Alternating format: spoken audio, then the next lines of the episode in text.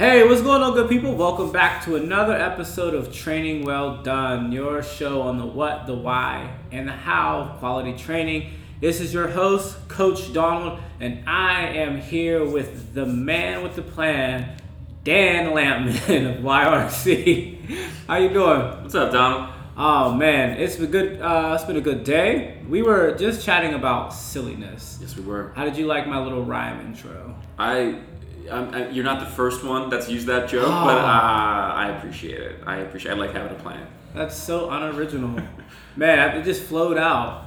I mean, it, it I guess I mentioned before, like working in schools and whatnot. Dan is an easy name to hit some rhymes with, and a lot of kids, man, plan, everything else. Like, I, like people would just go for it. So I enjoy it every single time. What's the best one you've ever gotten? I, I think someone worked in the word fan once, but fan is in like big fan, like you're you're fanning yourself or something like that. and they, I forget what it was, but they had a fan in their hand, so it became a prop, and I was just, I, I was loving it. Interesting. What was this at? This was at uh, University Prep in Okay. the Hill District. What did you do over there again? I was a Heinz Fellow, so if, like a year out of school, I was a paraprofessional and a teacher, and because of a lot of things happening in Pittsburgh Public Schools, I played a lot of different roles. So I was in classrooms as a paraprofessional, just like one of the helpers in the classroom, but at times would take over the class and actually teach. Um, and I also mentored a, larger group of students. Um, I was with juniors and seniors mostly, and I was in. Um, actually, I, I got placed in African American history, um, which became a very interesting class because the teacher of it was Blau Abbey, who's a, a hip hop artist here, um, as, and he's a black man. So he and I in the class and the school predominantly black kids got to be a really interesting conversation that we actually like went in depth. So that one was really cool. How did you end up in that class? I have no idea why they put me in that class. I was one of two white men that were in the cohort. I have no idea why I was placed. And I want to be very clear I was placed in that class. I didn't ask to be. Um, I got put into it because I said, like, what are you good at? Um, I, I'm good at history. I studied history like informally and formally, and I'm good at English because I can write and stuff like that. So I was put in the English class, but I was always in this history class. And I think it might have been because it was the only history class for like that age of student. Um, maybe that was why. I was never given an exact reason, but um, Bilal, the, the teacher, who I, I don't know if he's still there or not, he was a phenomenal teacher and a great mentor to a lot of the kids. And so him get me and him getting to know each other, and I had met him like one time out of the, the class, and we kind of got to sit, hang out outside of, of the school too. So we can we became like maybe fast friends, maybe friends. I, we still follow each other on social media and like Yeah. things about each other and like catch up from time to time. But I think that was really helpful because working with him, um, it became actually I think a good like general topic in the classroom where like actual you know tough topics were discussed because I, I could bring a certain lens and I could give a certain validation to things, um, and Bilal would lead the class. Interesting. What was the most interesting or memorable thing you learned in that class?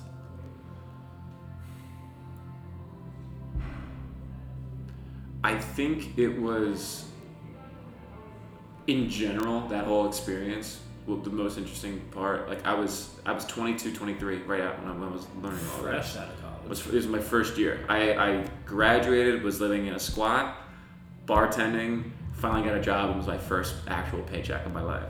Um, and when I was there, you know, I come from a certain type of background, and I got that job, and I got to learn about what was happening in the hill much more tangibly than anything else. Like throughout the whole process, I was sitting in living rooms and talking to parents and getting to know all the kids.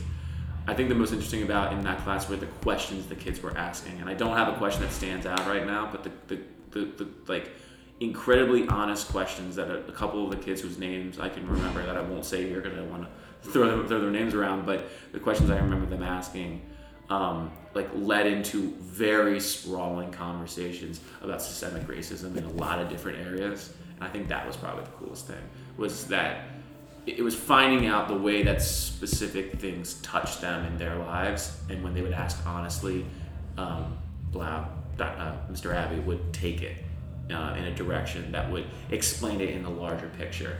So I mean, it was uh, you know talking about different friends that might have gotten in trouble, um, and Shuman, uh, which I think is closed down now.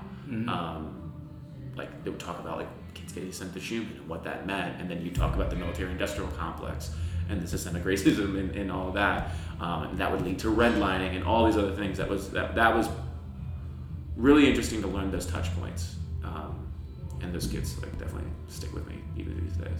Wow, that's that's quite an interesting experience that I'm sure you did not expect to get coming out of college. Well, I, I will put it this way: I knew that there was a reality in the world that I didn't know, um, and you know, I want to build community. I don't want to just build community with the people that just look like me. Mm-hmm. And so I was like, all right, well, I got to learn some hard truths about this world, and I'm not going to learn it in the suburban scape that I, I grew up in.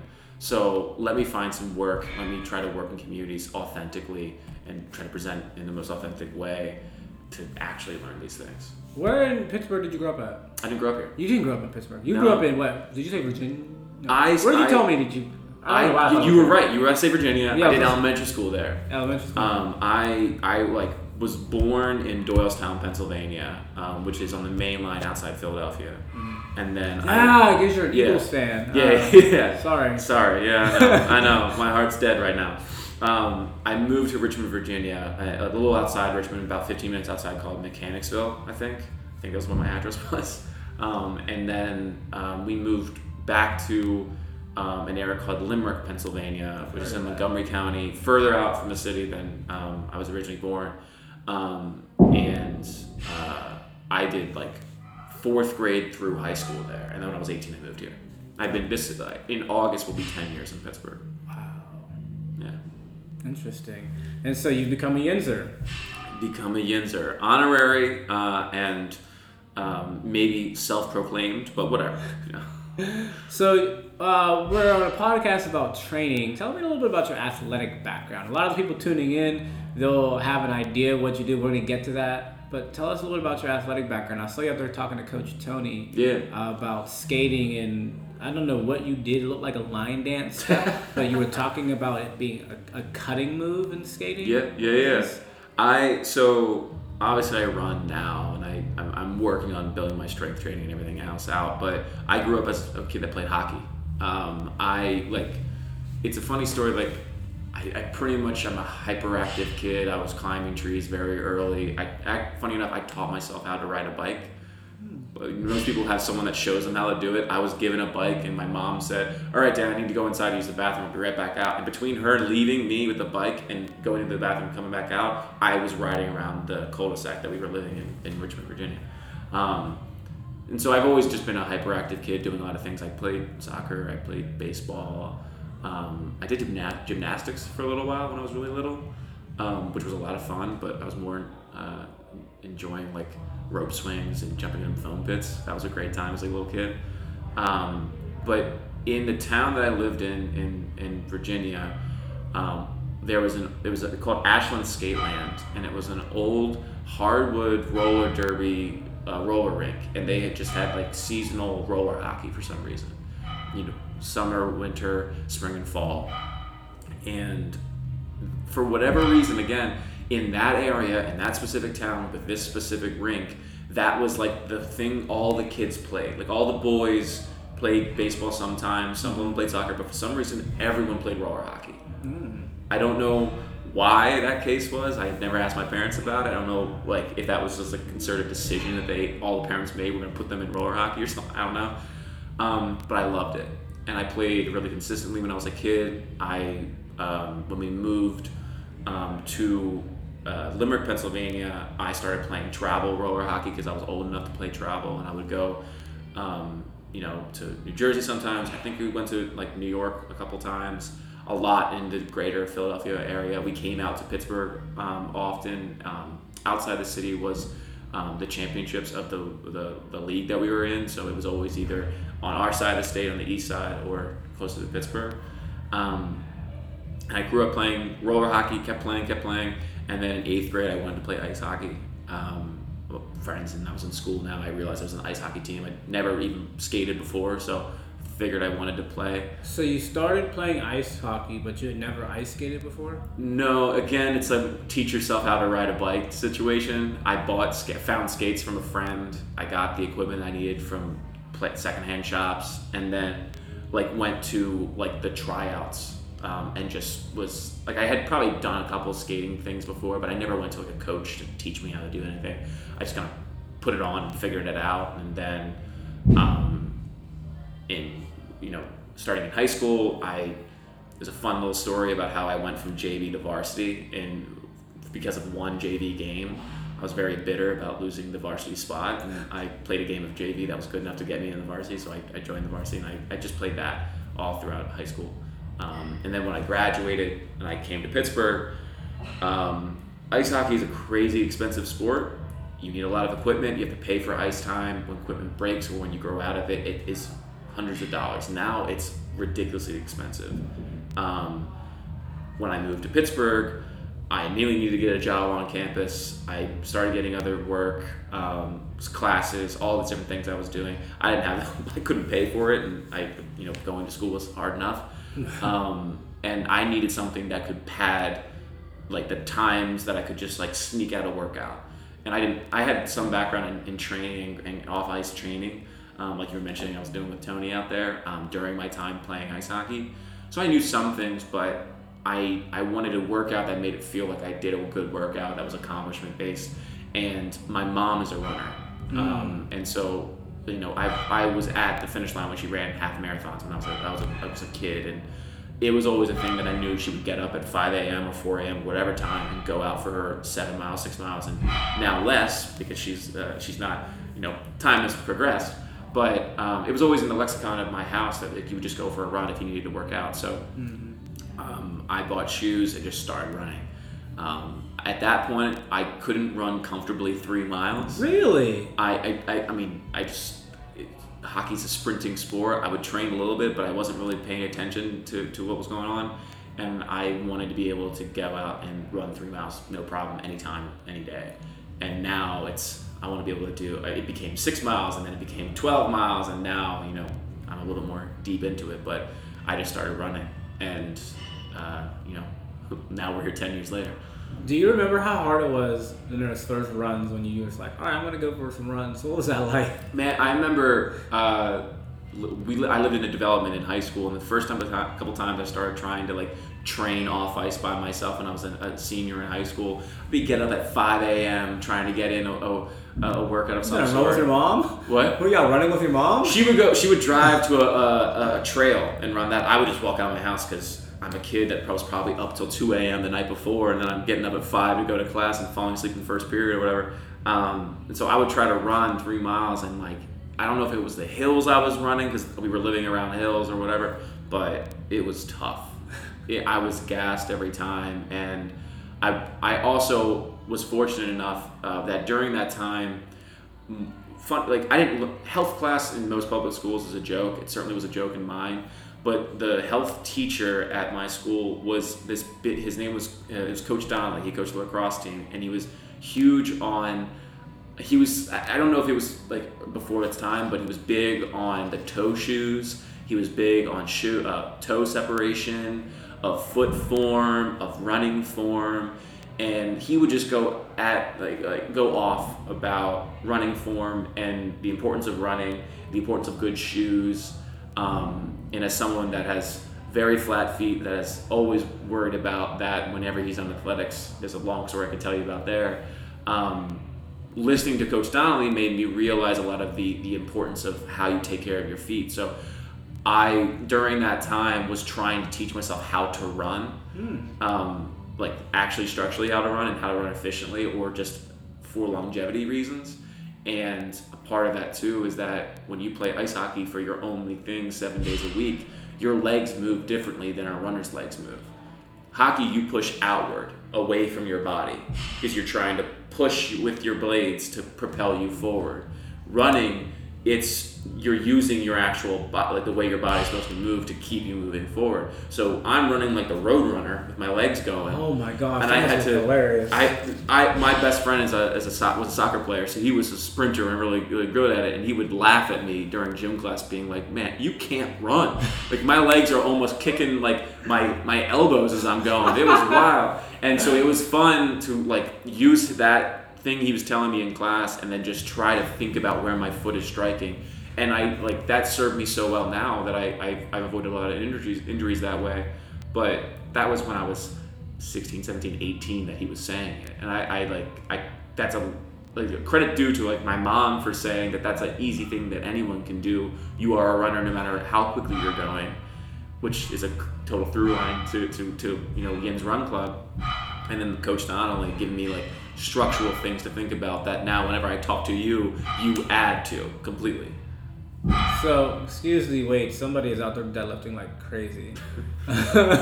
um, wow, it's, it's, it's crazy how like these lessons that you learned 20 years ago, just seeing your mom go run, to 10 years ago with your coach, and how that's all played out for you. And let's talk about Yinz Run Club and Yeah. YRC. So, how did that come about? Yeah, that's it's a really fun story that's had a lot of twists and turns and a lot of changes. Um, it started the first run we did, um, the first run crew run actually wasn't on a Wednesday night, and it was on July nineteenth, twenty twenty one. Memorialized Day. I memorialized day. It it, it works because we are still counting the run crews. So uh, this yesterday, right? Today's Thursday. Yesterday um, was Wednesday, and so I think that was a seventy sixth run um, of YRC. Um, it started because I had a friend who I think you've met, Mike Catino. Yes. Uh, Michael, Michael Catino. Um, we've known each other since college, and he wanted to. He spent some time in San Francisco um, uh, a while back, and he wanted to go back to San Francisco, but he wanted a reason to go back. And he, when he was there, ran a 5K um, at the San Francisco Marathon, like during that whole weekend. And he was like, you know what? I want to try to run the half marathon. Let's. I, will, I want to do this. Let's do it. Dan, can you train me? um, so I can do, do the half marathon. At that time in 2021, it was post pandemic. We, you know, running was and being active was hard. It was a very stationary thing for my whole running career. It's always been a very like solitude type of activity. Um, but I had already run a, the Pittsburgh Marathon and I did done pretty well. Um, and I'd been a consistent runner, and so he knew that, and he asked me like, "Hey, can you help out?" And for me, it was the selling point of like, "Can you help me run this? I'll help you. I'll pay for you to come out with me and run it with Oh, me." okay. And I was like, let's go to San Francisco, man. um, and so I, I, you know, he and I worked together. We like talked about where he was at, and you know, I just really applied what I learned as a novice runner without any help. You know, I looked up different training patterns, but I didn't. You know, I'm not a trained uh, run coach or, or trainer. Um, I did what, I, what worked for me, and I tried to work with him to see what, what he was doing and watching his form, using a lot of things I looked up on YouTube, but also the baseline of Coach Donnelly, and it was a great time. And I was I was enjoying teaching. I mean, I, it, it, this was you know a couple years ago. It was after I was a teacher. It was after I was a coach uh, of kids, and I would help kids play ice hockey and stuff like that. So it, it jumped back in my brain about watching someone improve physically and watching those you know physical developments or someone get faster or get stronger or whatever, learn more. And I loved it. I, I wanted to find that again, and I thought, oh, this would be cool. Why don't we get more friends together? It's it's it's easier for him to run with people. Um, I want to you know support other people. It's kind of out of the pandemic. We all want social um, interaction. Um, and we want to be able to have our friends, but we have to keep away from each other. So let's be outside, let's be physical, let's be improving our cardiovascular health. Um, and I thought, okay, let's start inviting people. So we started inviting the different friends and talking ad hoc about it. But then throughout that whole process, I was reading. Um, I what came across. Uh, I forget where I saw it. It might have been Instagram or it might have been somewhere else.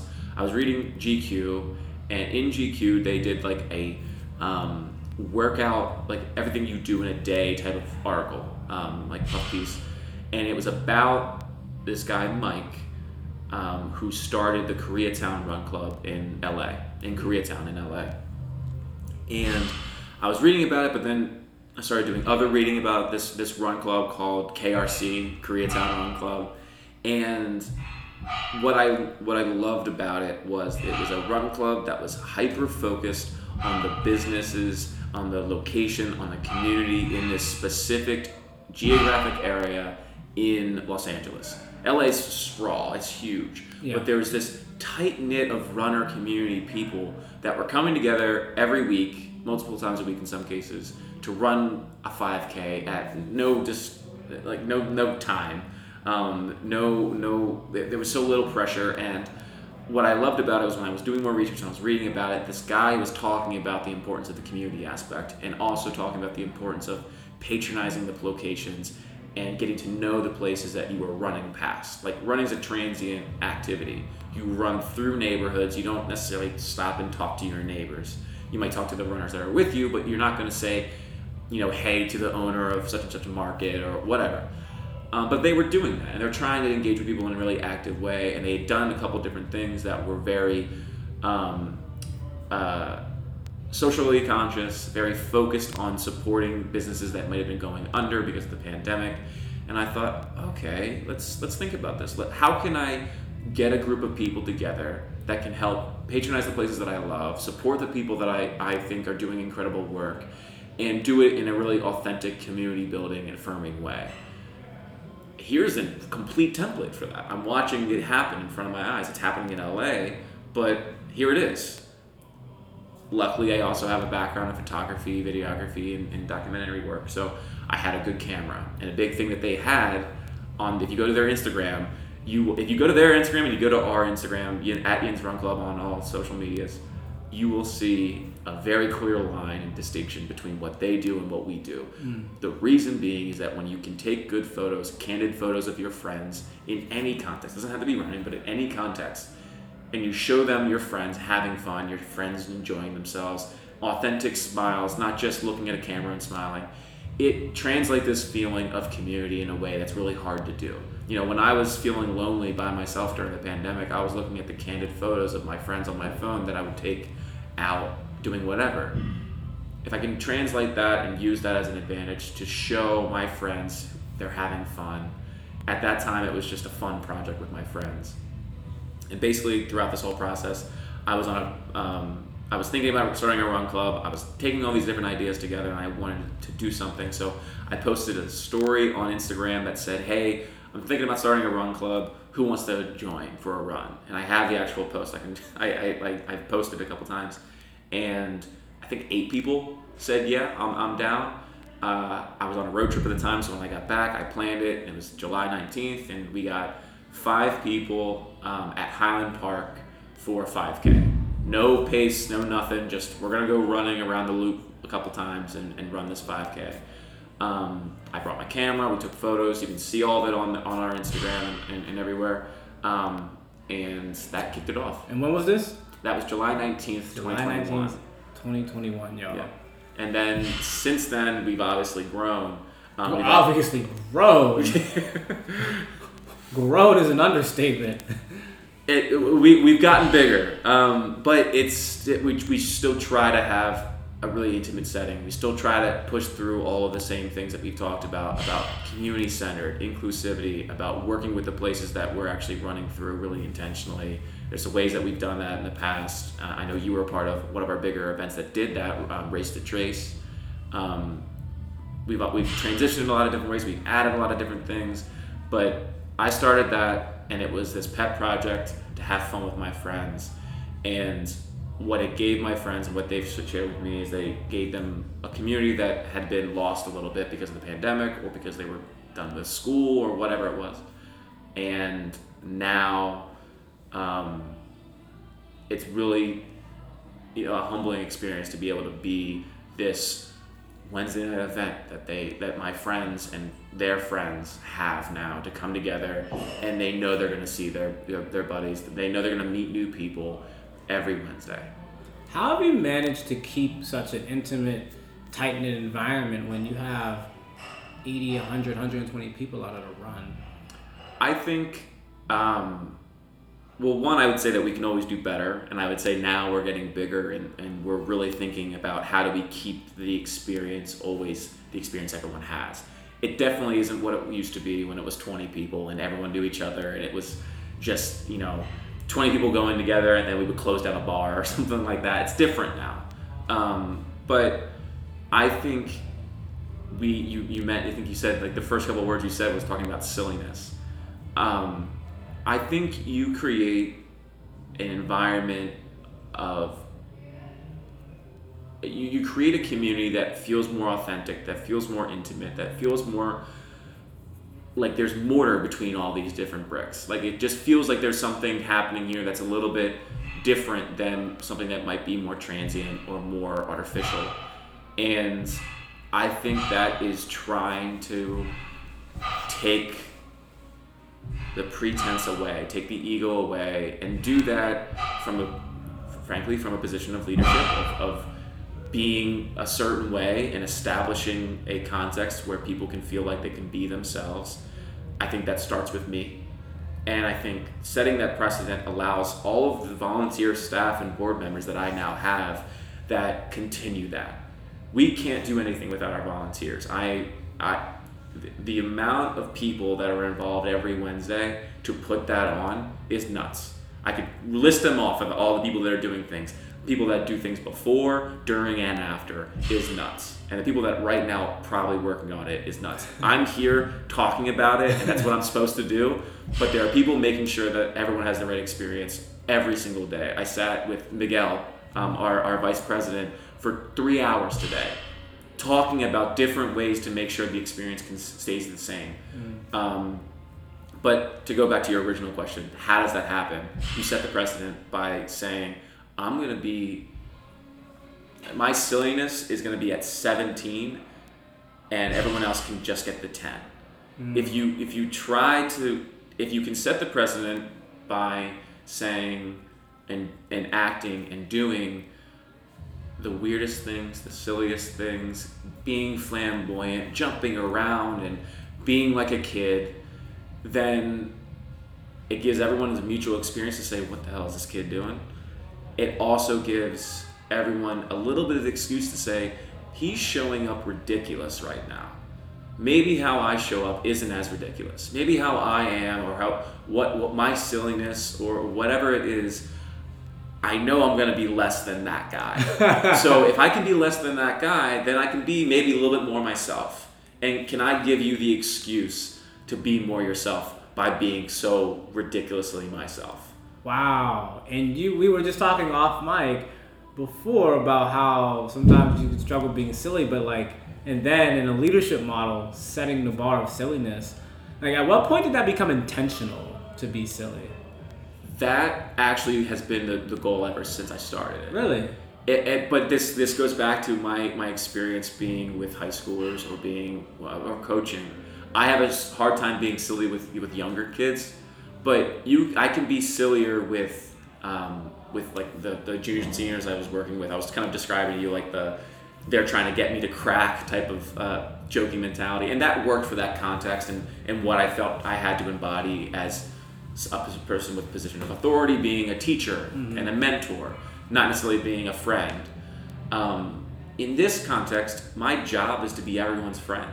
My job is to be everyone's cheerleader. My job is to be everyone's uh, hype person. And so when I go into that, I have to be that person. I have to be as big, as, as loud, as intentional with my ways of connecting with different people and remembering names and saying, "Hey, I know you did this race. Well, how was it?"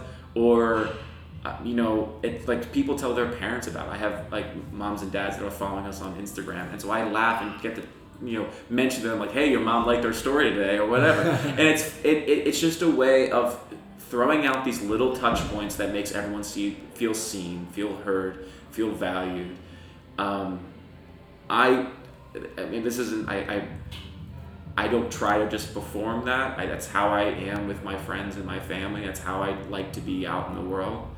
Um, in this context, when building a community, it is an absolute virtue because you can't front that. Mm. You can't inauthentically care about people. People know you're inauthentically caring about them. So you have to care. Yeah. You have to show up and you have to put your money where your mouth is. And if I'm not doing that, then we're not going to be the community that I hope to be and we're not going to have the volunteers that we hope to have, and we're not going to be able to put on the events that we hope to have. if you know if the community wasn't this tight knit community, this this inclusive community, I wouldn't have one, two, what? I have four paces. I have th- two options. That's eight. I'm bad at math. I've And trails. and trails. 24. So eight, yeah, I have consistently probably 30 to 40 people that are doing something Mhm. every Wednesday and every Saturday. They all have to know that I'm caring about them, that I'm going to watch over them, that I'm going to care about what they're doing, and I'm going to be feeling connected to them the whole time. So my job is I have to show up as myself and be real with them the whole time. If I'm not doing that, then they're going to know. So being silly, being my authentic self, and feeling completely emotionally and, and socially depleted afterwards, just the way you have to do it. Because you're not gonna have that inclusive feeling, that intangible that other people have, if you don't set the precedent. And of course, what comes after that is that the people that buy in, that are the ones volunteering, the ones giving of themselves to this club, caring for everyone just the amount that I'm caring, are doing it because they feel that that's part of what they want to be having in this world, and they know that they can do that because I'm doing it, and I showed them an initial way to do it, and now they're doing it in their own way. Hmm. For y'all listening, you just got a seminar on leadership. I know we're talking about a running club and we're talking about being silly and origin stories, but I think it's remarkable the amount of intent that goes behind that and how that goes into that leadership aspect and how that emotionally moves other people to say, I want to be a part of this, I want to make this thing mine, and being able to do that, that's that's impressive. And have you done anything like that before? Um, you know, I, I, I had leadership positions in college. I've had leadership positions um, in high school. Um, I think I've played different roles in different, you know, friendships and, and, and friend groups and in different family situations that have made me someone that thinks very intentionally about the way that I move in the world, how the way I move in the world affects other people, how I communicate with more than just my words, what I'm feeling and, and, and what I um, believe in or what I value. And I think there's a there was a lot of different cases and you know 500 different ways that I've messed up um, or been too serious or been too ego driven or whatever the case is. There's a there are multitude of ways that I've messed up in those regards in, in leadership capacities or just in, in relationships. Um, I think after a lot of them, I've, I I think really deeply about the ways that I've messed up, or I, I consistently go back to the drawing board in a lot of cases. I honestly think that there was a lot of time that I had uh, in 2018, 2019, 2020, and 2021 to do a great deal of thinking about ways that I wanted to be in the world and ways I needed to transition or be better. And what a lot of that became was trying to think about well, what do I feel towards other people? How do I do I actually care or am I just full of it? And after taking some stock, I realized that the only way that I know how to be is be full tilt, full in, and be completely heart driven. And if I'm not going to be that way, then it's inauthentic. So I have to be a certain way to in order to feel like I'm being myself. And when I came to that conclusion, um, it just made sense that I don't really know what I'm doing, but if I care, I feel like I'm going to be okay. So let's just try to care as much as possible, and I'll let what I feel and both like connect the head and the heart to try to lead me in these directions and ask myself consistently, well, what do I, what would I need in this situation, or what would I want in this situation, and try to apply that consistently in all the relationships that I have. Because at the end of the day, like this is a community. Community is built on individual individual relationships. So if I'm caring about those relationships and I'm asking myself, is that enough for me? Well, maybe it's enough for me, but maybe it's not enough for them. So let me double check and check in with them. That's what builds a community. And I should also say, like, leadership is also just not knowing what you're doing, but asking good questions. so I ask, I, I think I've made a bunch of my friends laugh when I became good friends with them because I would say to them, point blank to their face, hey man, or hey, I like you. I would really like to be good friends with you. Can we keep hanging out? I like, that's a weird thing for people to hear these days because it feels so vulnerable. But as a kid that moved as a, as a young kid, that, how, that would have to like call people that I didn't really know too well because I thought maybe we would be friends. It I think that openness and that vulnerability elicits more vulnerability from people. Not in a you know bad sense, but in a sense that's like if you're gonna show up heart in your sleeve, people will show up back in that way. And I've been taking that tact in a lot of ways to say like I don't really know what I'm doing. I'm just gonna try it and use my best ideas to, to keep us moving forward. But if I care enough, then hopefully that will keep us in the right direction. Wow. I'm stuck on the vulnerability to just ask, hey, I think we could be good friends. Can we keep hanging out? I think a lot of people could benefit by being that vulnerable and expressive to other people, and for other people to actually hear that said to them. Mm-hmm. Um, it's not what this podcast is about right now, but like that is like something I'm probably going to be thinking about for the next 36 hours. Because, like,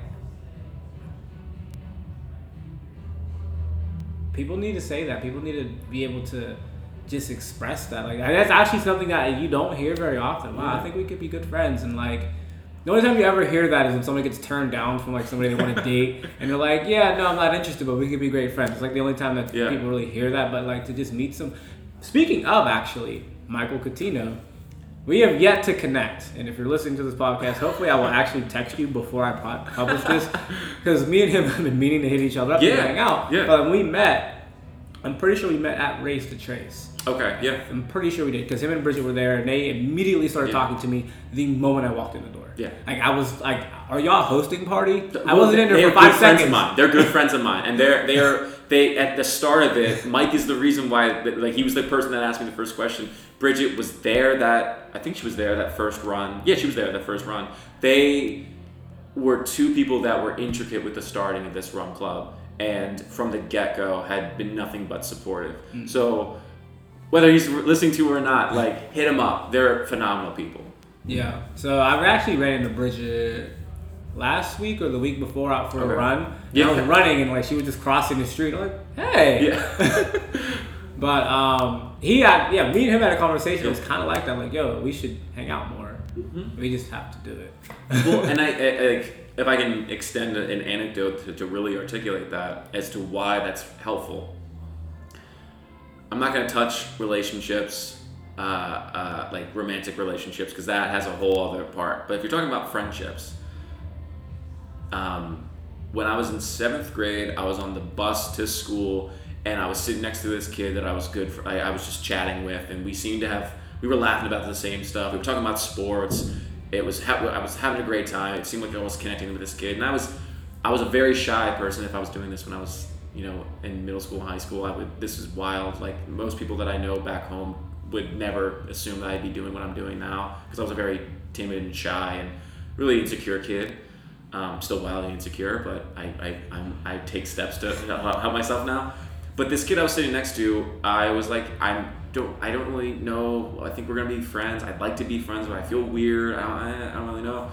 Um, I ended up getting finding his phone number somehow. I think there was like a directory for the school I was in or something like that. I called his home phone and I said, "Hey, this is Dan from the bus. Like, any chance you want to come hang out on on Saturday?" That kid, luckily we live close by. He rode his bike over. His name's Colin since seventh grade, he's been my best friend. He's now a high school science teacher back at the high school we went to. I was texting him yesterday. We were talking about Last of Us um, the other day. I need to watch. He like we won best romance in high school. He is my best friend and knows everything about me. And the kickoff of our friendship was me calling him saying, "I think we'll be friends." When I was in seventh grade, friendships happen when you just add that vulnerability. Sometimes there are crappy people out there that are going to throw that back in your face, and those are crappy people um, you know, customer service line that a comedian I love says that some people suck, some people suck, and they're gonna rea- respond in a certain way. It's not a definitive statement. Everyone has bad days, but you're not always gonna get the same thing back. But some people are gonna give it back to you, and that's where you make connections. And I know I have a best friend in, in my life because of that. That has known me in a lot of transitions in my life and supported me, and I've supported him it's so important to lead with vulnerability because if you do that, then you're going to receive vulnerability from the people that you're going to actually vibe with. Mm. I have this line I used in college, and it was about relationships, and that people talk about like trust and, and closeness, and it's, to your point, we have to start with vulnerability Yeah. because you can't trust anybody if there's no vulnerability because there's nothing to trust.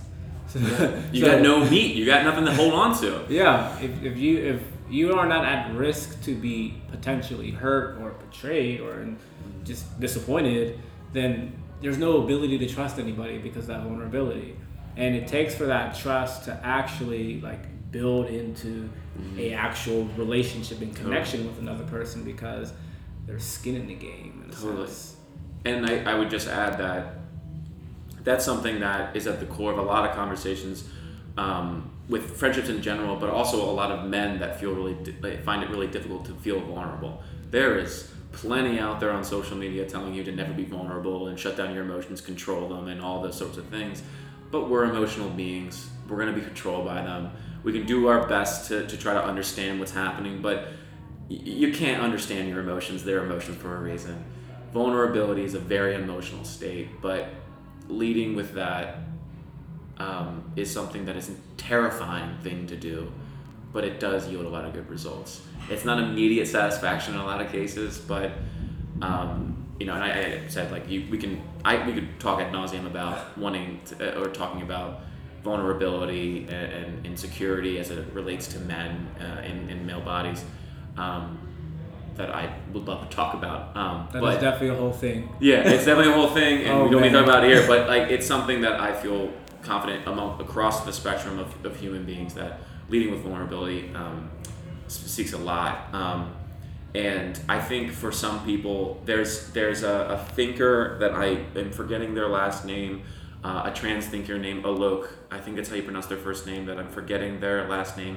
They're on the, this podcast called the Man Enough Podcast that I listen to, and I've done some reading and talked to some friends that um, are, also writers in the trans community about this specific person, and they said something that was to the effect about specifically about the trans community, about the queer community, about um, uh, the the fear people have of the trans community because they're living so greatly authentic in themselves that they are they're deciding that they're gonna their authenticity is like the, the community that is afraid of the trans community or trying to put them down or, or hold them down or creating laws or whatever that uh, diminish them or prevent them from, from living their authentic selves in, their in their lives um, this this thinker Alok, who I apologize for forgetting their last name.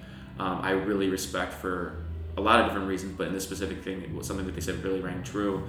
That living your authentic self is um, is directly against people that are choosing not to be them uh, their authentic self. And I'm butchering what they said, but I'm basically saying that it is incredibly difficult to be your authentic self, but you have to lead with all, with vulnerability, with authenticity. And when you do that, you can build communities that are led by vulnerability, authenticity, and have that tangible that you were mentioning. Um, that thinker, I apologize for the la- for forgetting their last name. Definitely look them up. Um, Man Enough Podcast, Alok, A L O K. Um, but they, this idea of leading with vulnerability, of authenticity, is at the core of what I'm trying to do with the community that I built. And I hope and I believe in all the people that are contributing to that, that show up as themselves, that it resonates with to say, oh, I can be who I am here. And if that's the, the thing that, whether you come to one run or all the runs, if you show up thinking to yourself, I can be who I am here. This is three, this three miles or this one mile might be difficult, but I know I'm not going to be put down when I come back red in the face, or I know that I'm going to be able to hang out with people that are going to say, "Hey, how you doing? What's your name?" and not bring any preconceived notions. that's the community that is beautiful. That's the community that you want to have. I can say that in my time of running with YRC over the last year, I've been able to feel that love and just feel the environment is so welcoming. I can just walk up to people and literally start talking to them, which Yeah. some people listening might think, oh yeah, Donald is that social. I'm that social when I am somewhat to the center of the attention. When I am not the center of attention, I am not that social. Mhm. I'm very comfortable in the spotlight, but outside of it, I don't really want to do all that. But YRC is such a vulnerable environment that you can just start talking to people. And have a meaningful interaction. Yeah. Thank you. So, how can people learn more about YRC? Where can they find you at? What is the how do how does YRC like operate as far as like when they run, how how things go? Totally. So we run every Wednesday at 6:30. Um, we take a three-week break, basically uh, between uh, the winter holidays and New Year's. Uh, so because that's over, we are running every Wednesday throughout the rest of this year. It's every Wednesday at 6:30 at different locations around the city of Pittsburgh. You can find all of those locations um, that are dropped every month. Excuse me on um, our social media at Yinz Run Club. We primarily use uh, Instagram uh, and Facebook. Um, Instagram is the main source of information, so I would suggest you go there. Um, we use Facebook as the kind of the documentary portion of everything that we do. So we post all of our photos there every week. So if you wanna all the photos that we take, you can find your your smiling self on there. Um, uh, we have a Twitter. We don't post that often, so I would suggest not going there. Um, but I would go to Facebook or Instagram. Um, like I said, every Wednesday at 6:30 we run three miles um, or one mile. Within the three mile option, we have four pace groups. We have an 8:30 pace, a 9-minute pace, a 9:30 pace, and a 10-minute pace. Um, if you are running the three mile option, you will have a pacer in front and a sweeper at back, keeping everyone together, and you can choose what pace group you want to be in. If you want to run one mile, if this is your first time running, or you want to walk or just be active, um, or just kind of feel it out, you can come and do the one mile. It's paceless, meaning we the um, pacer will talk to the group and kind of find out a general pace that might work for everybody, and they'll hold that pace. There'll be someone in the middle to make sure everyone stays together, and someone in the back um, that will be walking, so that if you need to stop or anything happens, they are there to care for you. So that's Run Crew, our Wednesday night running. We also have trails, which is a bi-weekly trail run that's always three miles. Um, it is usually a 12-minute pace. We only have one group, and we all stick together. Um, so there is some stopping. We kind of, if we run up a steep hill, we'll stop at the top and make sure we collect the group again, check in on everybody, um, and we always do those three miles, and um, we'll come back um, and have coffee that's provided by, uh, which I can say this now, by Adda Coffee is our new coffee sponsor this year. Um, Adda For Coffee the whole year? Uh, the whole year. They're on. Penn Avenue, right? They're on a couple of different places. They're on Penn there's Avenue, multiple. Penn Ave. Uh, they're on Highland. Uh, they're in uh, the north side, so just forget the street name. Um, and I think there's one other location, but uh, they're an awesome company. Um, and um, our partnerships lead, uh, Danny Marsh, uh, made that happen with, um, I forget the, the woman's name at Adda, but they seem really into it and really excited. So we're happy to have them aboard. Um, and so those are our two different runs that we have. We have different events that kind of happen throughout the year, different promotions. The best way to find out about anything um, is to follow us on Instagram. If you come to any of our runs, though, one way that we try to encourage more community with everyone is if you come to a run, you're invited to, to join our WhatsApp community. We have a few different communities that we operate and organize with our community equity director, um, Zach Palemo. Um, and basically, we have a social chat and we have a running chat. Um, the running chat was created just to encourage anyone that is doing their own race that wants to find a group to do it together, or some people, um, in a lot of cases, might run really early in the morning. If they want to find a group to run early in the morning together to feel safe, you can throw it in there and they might be able to find someone to run with you. Um, and then the social app is like if you want to stay connected with your community because you have an extra ticket to a concert or you're, you want to go see a movie, you just don't want to go back to go to go by yourself, you can throw it in there, and we generally have people that all connect with one another. It's a, as you describe a tight knit community in that way. Um, but you can only join that if you come to a run. So the best way to, to join YRC is to come for a run. uh, and then we'll tell you everything about all the other stuff you need to know. Um, I will say that there is no sign up. We have no memberships. It is entirely free. So if you are interested in coming to run with us, all you have to do is show up. If you want to sign the waiver before you show up, you can go to any of our link in bios, sign the waiver. If you don't have social media and you just want to show up, show up. We'll give you the waiver when you get there, um, and you'll be good to go to choose whatever adventure you want to have with the three mile option or the one mile option or at trails. We will always have our run crew runs on Wednesday nights at 6:30 be free. We will always have the trails runs at 10 a.m. on every other Saturday for free. If you want to be more involved, we'll take you as a volunteer. Uh, and if you want to stick around with more information as we grow, um, follow us on Instagram, follow us on Facebook, and you'll find out more information. All those links are in the description. Dan, thank you for coming in and, and telling us about YRC. This was an awesome conversation and it went way deeper than I knew it was going to, and I'm so glad it did. Thank you for having me, Donald. It was a real honor.